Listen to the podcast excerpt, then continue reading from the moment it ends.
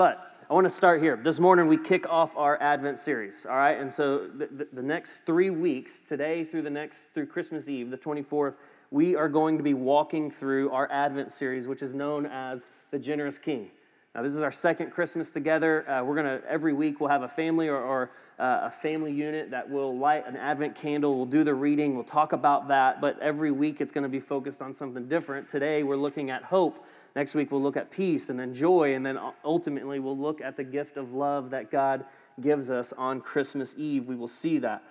But over the next few weeks, I, I want to just put this before us because I think that we, there is an invitation here from our generous King. And here's the invitation I think it's an invitation for us as a body of believers, a family of families, to approach this Advent season maybe a little differently than we have in the past. Maybe this is your first time to even hear the word Advent. Or maybe you've always just celebrated uh, Christmas on the day of and you've never really prepared your heart for what it means about the coming of Jesus Christ and his miraculous birth. Whatever it is, I, I think the invitation is for us to view this season a little differently in a season of, of extreme busyness class parties to uh, corporate parties to all the year end things, with all of the extreme busyness where we can be easily distracted. Want you to hear this. What if we slow down? What if we slow down a bit in all of the things that we have going on, and as we've prayed all year, if you've been around and this is your home, you know that we have prayed all year that we would humbly and joyfully, humble before Christ and joyful in Christ. So, what if we, as we've prayed all year, were humbly and joyfully focused our worship back to the generous King this season? What if we just slow down, went against the grain and all the hurriness, all the busyness, and we just said, hey, we're going to we're going to reorient. We're going to refocus our hearts back on the generous King this season. What would it look like for you? What would it look like for you to reorient your life in a way that actually reflected his generosity? This week, we kick off by looking at Jesus, our generous King, and we're going to look at how he gives us hope. Now, I, I, think many of us would agree with this that we live in a culture that's driven by a pursuit of materialistic things. Would you agree with that? Like, you, you could turn on the news, raise your hand. If you agree with that, like, we live in a, a world that just pursues the next thing. Like iPhone, the next iPhone 33, I think is what they're on. I feel like they're on. I'm still rocking a 10. But whatever iPhone it is, like we anticipate. There's, there's news stations that talk about the anticipation of this next new gadget, this next new thing. We're always bombarded. If, if we just finished Black Friday, all right? I'm here to stand before you. I did some Black Friday shopping online, all right? I'm not saying it's a sinful thing. I get it because here's what I got bombarded with the lowest price of the year. Right? How many of your, your inboxes were full with, hey, this is the lowest price it's ever been? I've been looking at a solo stove. I, I, I wanted a solo stove, and you know what? I didn't give in to the temptation because I know that was a lie. It wasn't the, it wasn't the lowest price of the year. I've seen it lower than that. My point is, is we're always bombarded with the next thing, the, the next thing that we need, these materialistic things our phones, I don't even know how they do this, but I can look at an Instagram ad and get an email an hour later that says, Are you still interested in this? And I'm like, How do you know that? How do you know that I was looking at those solo stoves and now it's in my inbox? It's crazy. Like, that's the world we live in, constantly bombarding us about the next thing, selling us on what we need. Or really, it used to be what we want. Like, don't you want this? Now they convinced us that it's what we need. I need this. Like I said, I'm just as guilty, but we consume a lot of things, especially here in the West. You can drive down Bankhead and see storage unit after storage unit. Now, I'm not condemning you if you have a storage unit. That's not what I'm here to do. I'm saying I think we have this thing where, where we need to consume more stuff. We literally have storage buildings to, to put all of our stuff in. They keep popping up, and we keep filling up those units with stuff. I think we live in a culture where it's really easy to go from wanting something. Again, I'm not here to say that what you want is, is a sinful desire. But I, I think it's easy for us to get there. I think it's real easy for us to get there. I think deep down, it's not just that we want something. Kids, it's not just that you want that toy. If I have this, it's going to make me feel this way. I don't think deep down it's not just that we want something, that new thing, that promotion at your job. Many of us have, have looked at this, uh, viewed a promotion where, uh, man, if we get this, it will solve all of these problems? If I just make this much more money, it will solve all of these problems? Or how many of us view people, if I could just win over that one person's approval?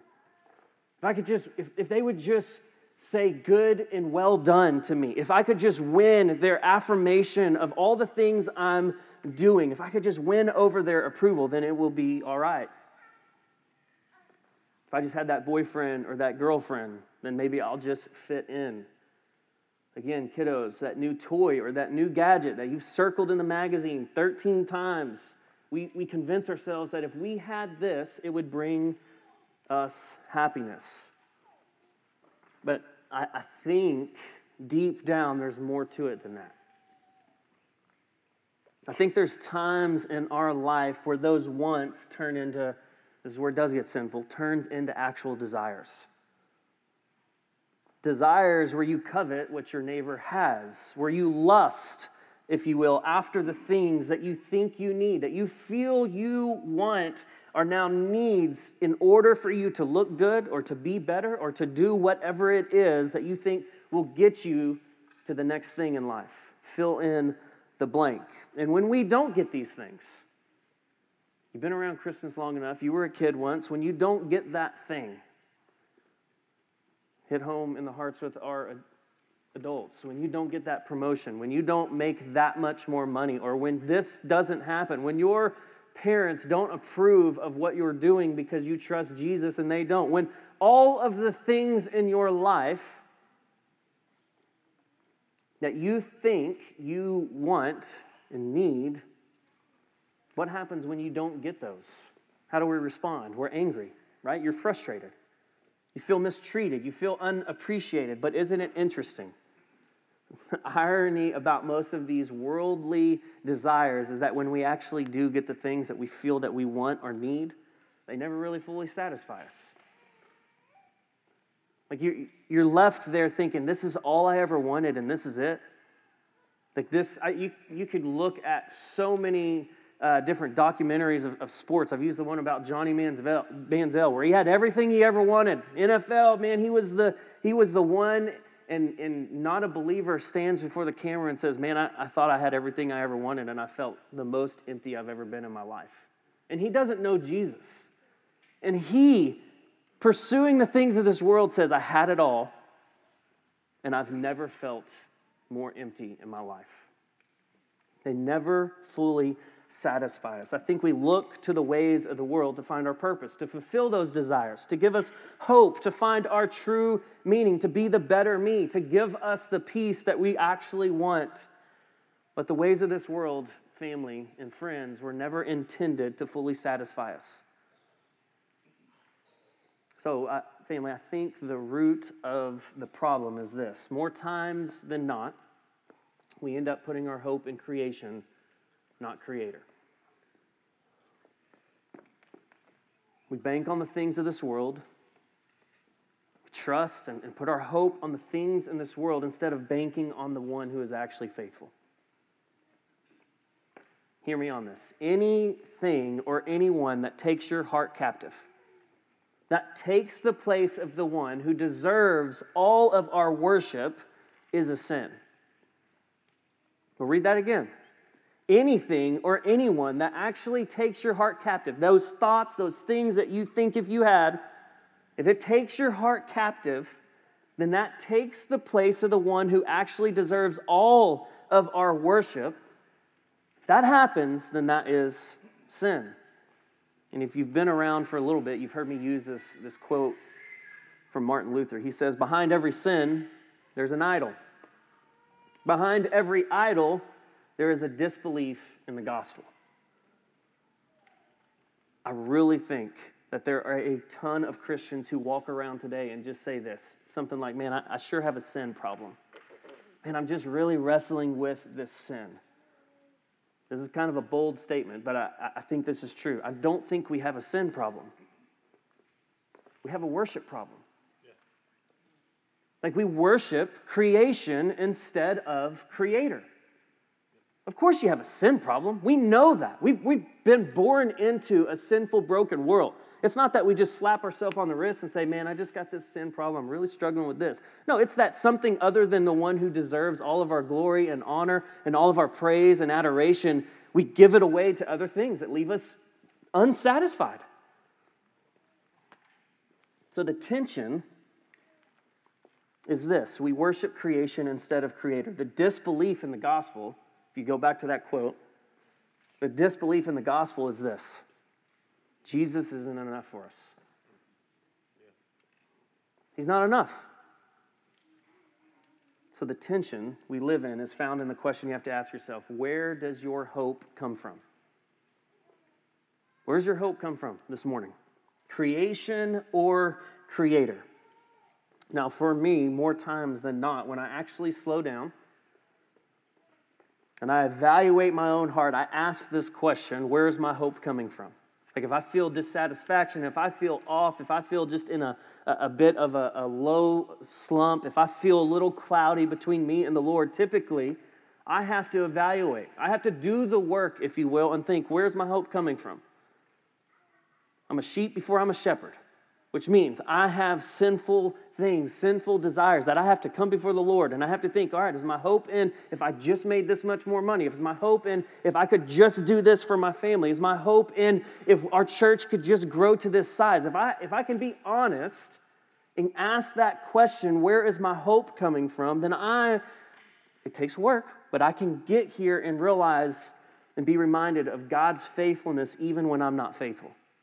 It's in those moments where I pause and I think, where is my hope coming from? Oh, yeah, of course I'm pursuing the things of this world. Look at how faithful God has been.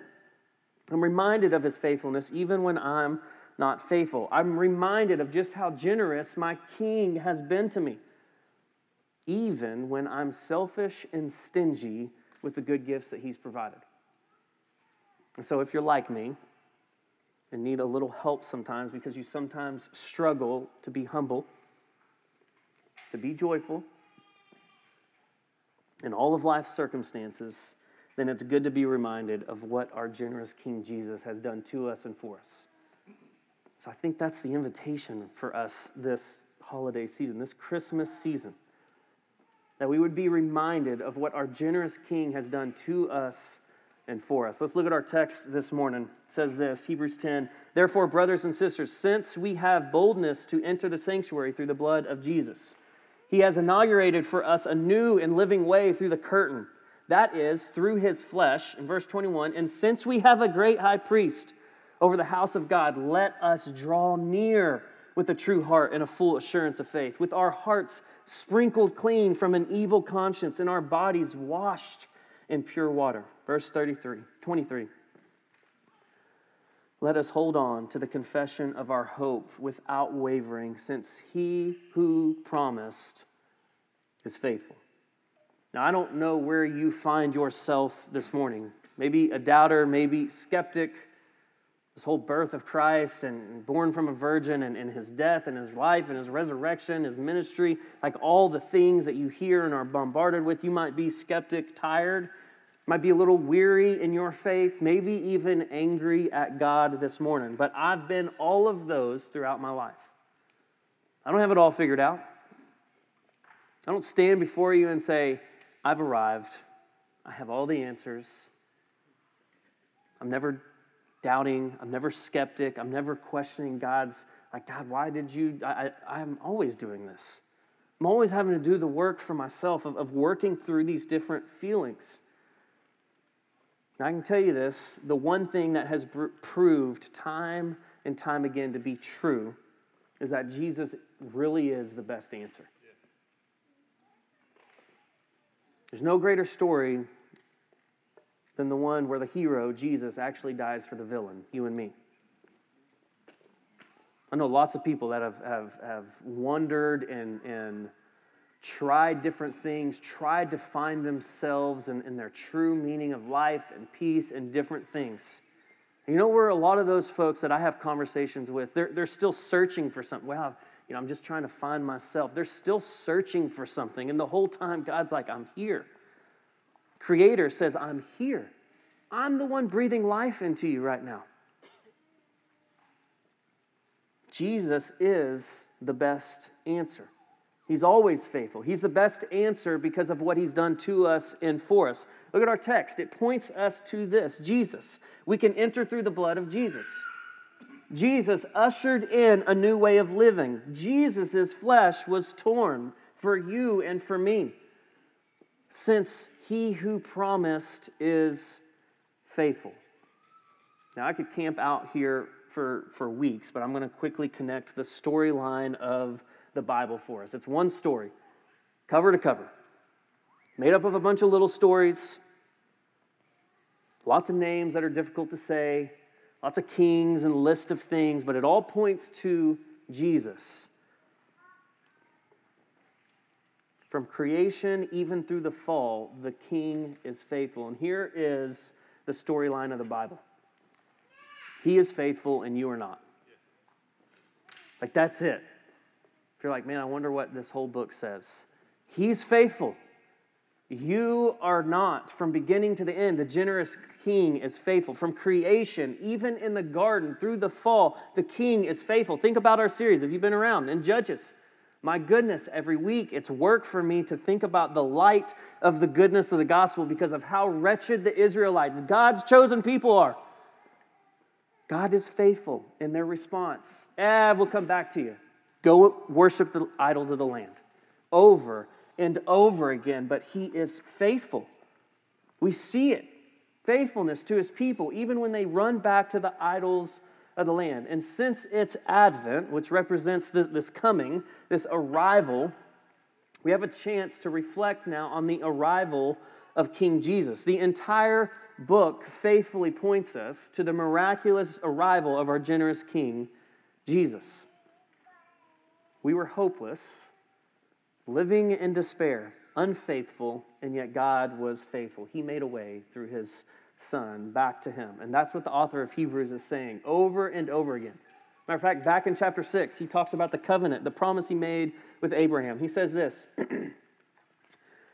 For when God made a promise to Abraham, another author of Hebrews, New Testament, is taking us back to the Old Testament. He's reminding his readers for when God made a promise to Abraham, which means God initiates this covenant, since he had no greater to swear by, he swore by himself. Verse 14 I will indeed, I will indeed bless you, and I will greatly multiply you. No, I, I might do this if you hold up your end of the bargain.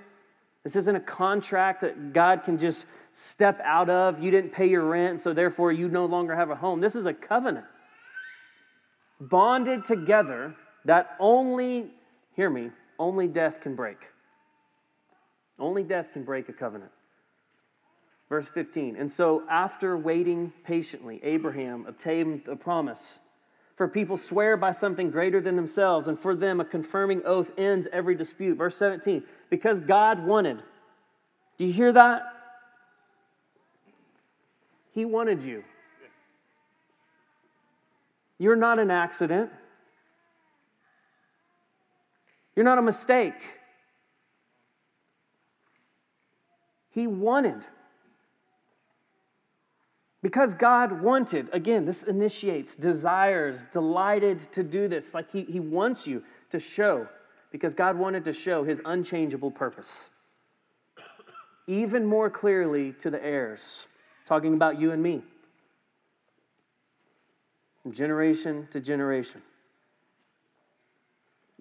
Purpose, even more clearly to the heirs of the promise. He guaranteed it with an oath, so that through two unchangeable things, a promise and an oath, remember that can only be broken by death, in which it is impossible, which means he cannot do what he's about to say, in which it is impossible for God to lie. If he's truth, that means there, there's no half truth from the Lord. There's no lie from the Lord.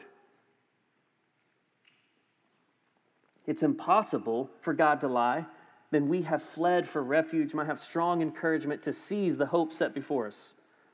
Verse 19, we have, we have, literally means to, to hold on to. There's no more wondering, no more questioning, no more asking. We are holding on to this. We have this hope as an anchor for the soul, firm and secure. It enters this inner sanctuary behind the curtain. Jesus has entered there on our behalf as a forerunner because he has become a high priest forever. Y'all, God is generous. He initiates this covenant from beginning of time. And he fulfills the covenant through his son Jesus. So if you go back to our text, the author of Hebrews, he's reminding us of this covenant fulfilled in and through Jesus. He says, gives us a new way of life in Jesus. Because of Jesus, his blood shed on your behalf, he's actually made a way for you. He's not stingy with his love or with his grace. He doesn't say, Why don't you just clean yourself up, meet me back in the living room, and then we can talk. No, instead, he, he's ushered in. The author says he's ushered in a new, in a living way by actually laying his life down countercultural here. Like the way to life is, is laying his life down. And because of him, we, you and I, we can actually enter into, we can draw near to this covenant that the Father initiates on our behalf because he is faithful. The generous king is faithful. And so, lastly, his generosity this is what happens. When, when we can get there, when we can begin to see that, the, that he truly is the generous king, then lastly, what happens is his generosity, all of his goodness and his grace and mercy, it breathes hope into our lives. Generosity breathes hope. Again, he's not, he's not stingy with his faithful love. And so, because of that, we actually now have hope. Author says, Let us hold on to the confession of our hope without wavering. Chapter 6, if you go back, we have this hope as an anchor for the soul, firm and secure. The idea of, of hope in the New Testament and Old Testament, 146 times this idea of hope is mentioned in the Old Testament, 108 times in the New Testament. I love what J.I. Packer, he says this, the Bible from Genesis to Revelation is a book of hope. Biblical hope is this a patient, disciplined, confident waiting, waiting for an and expectation of the Lord as our Savior. A patient, disciplined, confident waiting for an expectation of the Lord as our Savior. Hope isn't sit back and just let things happen. Just, just going to let it be. Like there's, this is an active, active part of our faith, if you will is this hope. The hope he's breathing into your lungs this very minute is an active waiting. That, again, that's odd. I, I get that. But the hope that this world has to offer is things like this. I hope the Cowboys win it all this year, right? I don't know if they will. Nick's a big UT fan. He's, he's hoping that uh, right now, all of the people who come up with the, the playoff system, he's pushing for the, the Longhorns, right? Like he's, he's hoping for that. That's not where he finds all of his hope. I know where he's at. Uh, but w- what else do we hope in? Like we, you heard the, the kiddos, we hope that we get this, we hope that we get that. I hope I get an A on the test I, I hardly studied for. I don't know how many times I prayed that in high school. Lord, help me get this A. And, and I, finally, one person was like, Well, did you study? And I was like, Well, no. And why are you hoping in that? Of course, you're not going to get an A. Like, those are the things that we convince ourselves. I hope I get this. I hope I get that. There's no guarantee in any of it. But the hope we have in the generous King has proven himself over and over again. The hope that God has to offer has a name, and his name is Jesus.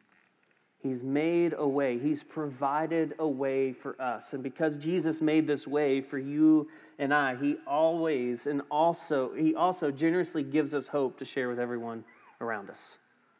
Because he's provided this way, he now invites us to share this hope that we have with everyone around us. I love the text this morning because it reminds us that we have access to approach God's presence with full confidence.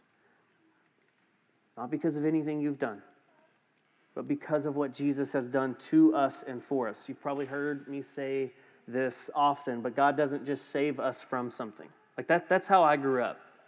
I think that's probably why I, I, had a lot of things I had to work through later on in life. But I grew up that God just saved me from something. Now, that's a beautiful truth to grasp, right? Like, He saved me from an eternity in hell. Praise God. But He's also saved me to something.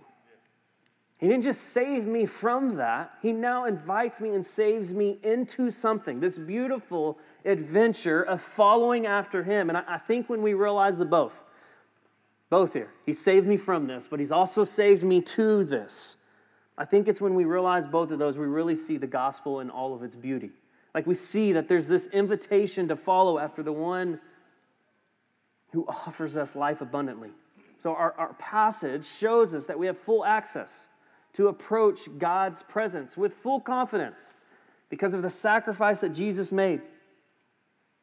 He pursues us out of a heart of love and grace in this pursuit, family and friends, demands a response. So, all year we've been talking, I mentioned this earlier, we've been talking about being humble before and joyful in. Like, this is our response. Like, when that joy and humility fills our hearts, the overflow of that will be a life of generosity. You can actually live a life of generous giving. When we recognize that Jesus truly is our generous King, then that spurs us on to follow the example he gives, to be generous people. So, what does that look like practically? Just real quick. For us to be a family who breathes hope, how can we reflect generosity for our King? Number one, holiday season, busyness. We can be generous with our time. What does that look like for you to be generous with your time? It's pressure, precious. Culture tells you to guard it, right? Like, I think that's a good, wise thing. Guard your time. Don't just give your time away. Biblically, invest it wisely. So, what if this season you were actually intentional and wise with how you spent your time? Be present, be where your feet are.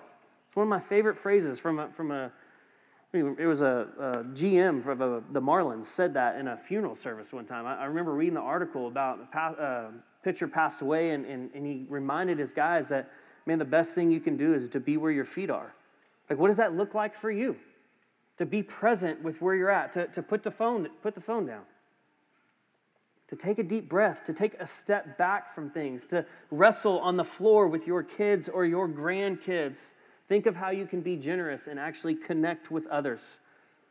Maybe take the time that God has given you and invest it in helping other people, those in needs. Our King's generosity compels us to extend our time for the benefit of others. Be generous with your time. Another thing we can do this Advent season is be generous with our gifts. You might have heard talents, like your, your gifts that the Lord gives you, your spiritual gifts. Each of you have been uniquely gifted, equipped to serve and bless others. Use those gifts.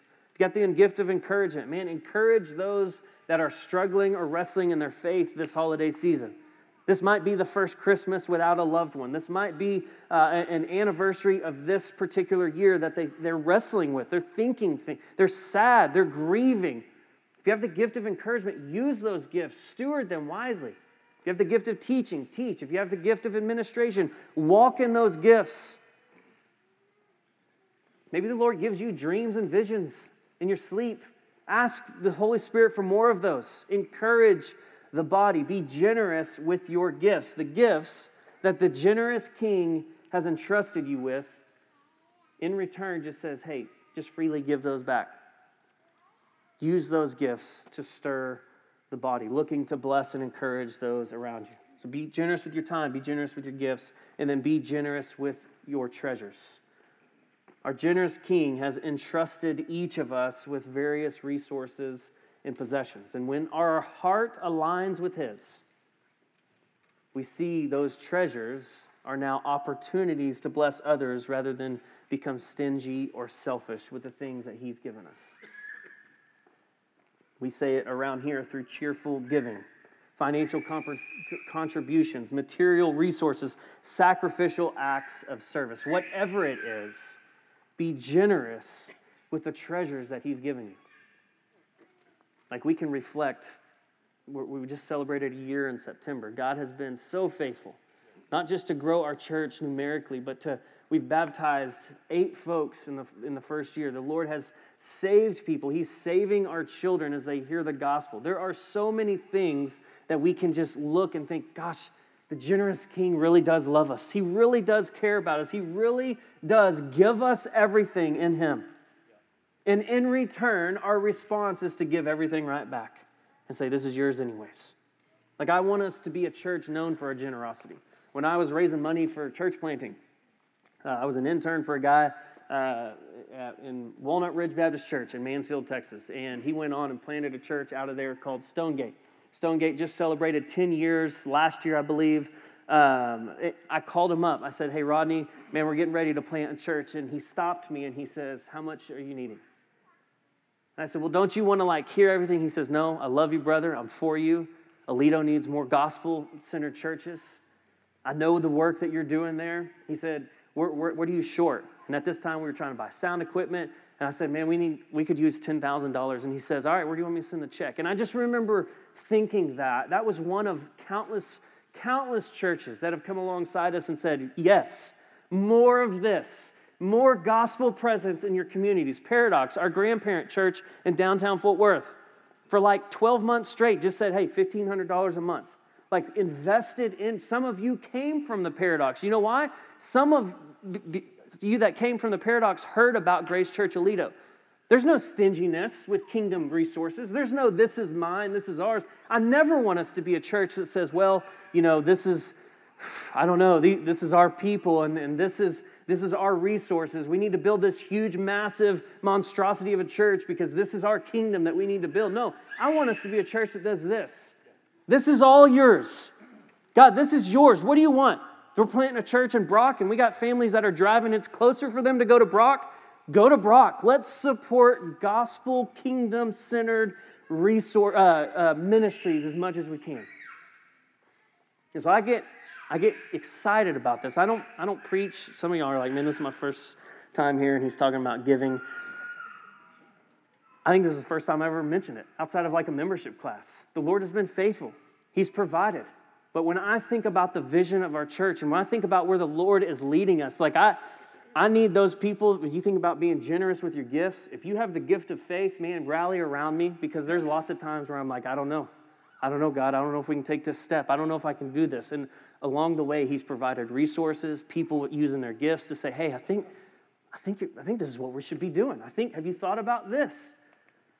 And so, I, all I'm asking for us, because of how generous the King has been with us, is that we would take a step back and think, man, what, how can I be generous? With my time? How can I be generous with, with the treasures that God has given me? How can I be generous with giving, resources, whatever that is? I want to be a church that's known that says, hey, this is God's kingdom. I want to be, I want to be like that, that Rodney Hobbs, where, where a, guy, a church planter, calls me and says, Man, hey, we're getting ready to plant a church, and I'm able to say, How much and where do I send it? I'd love to, I'd love to help you. You need people? You, need, you know, if you want to plant a church, I think that's a reality for us. We've had, again, people from different churches come and say, man, it, it makes more sense for us to be here. You're in our community. And that church said this it's all God's people. And if you need, if you need them, take them. A prayer for us this season as we celebrate the arrival of our generous King Jesus is that through our time, our gifts, and our treasures, we'd reflect his love and his generosity to all those around us. And we would actually point people to the ultimate provider, the generous King of hope. Let's pray this morning. Lord, thank you for thank you for for loving us. Like I, I don't I don't say that lightly. Thank you that you loved us so much, it, it, that love moved you towards us in a, in a time where you could have turned your back because of our unfaithfulness, in a time where you could have um, started over, if you will, and said, Man, these guys really messed this up. I'm going to start over. You, you didn't. You pursued our hearts out of a heart of love. You are love. So thank you for that. Thank you that your generosity breathes hope into our lungs. If it wasn't made clear, Lord, I, I pray that people would hear that we put our hope in a lot of different things. Our desires turn into banking on the things of this world instead of banking on you and your faithful track record. All of your promises are yes and amen. You're the one who's never left us, never forsaken us. You've never turned your back on us, and so thank you. Help us as a people out of that heart of generosity as you breathe hope into us that we would be a people known and marked by the love of Christ. Our hope is in you. And may all the people around us for years to come know that, that it's because of you and your good gifts that you, the gift giver, actually says, You can have all of me. Take these good gifts, yes, but I'm actually, you can have me. So, Lord, thank you for that. Give us wisdom to, to move on from here, to slow down, to take a pause, to consider what you might have for us. We love you and we praise you in Jesus' name.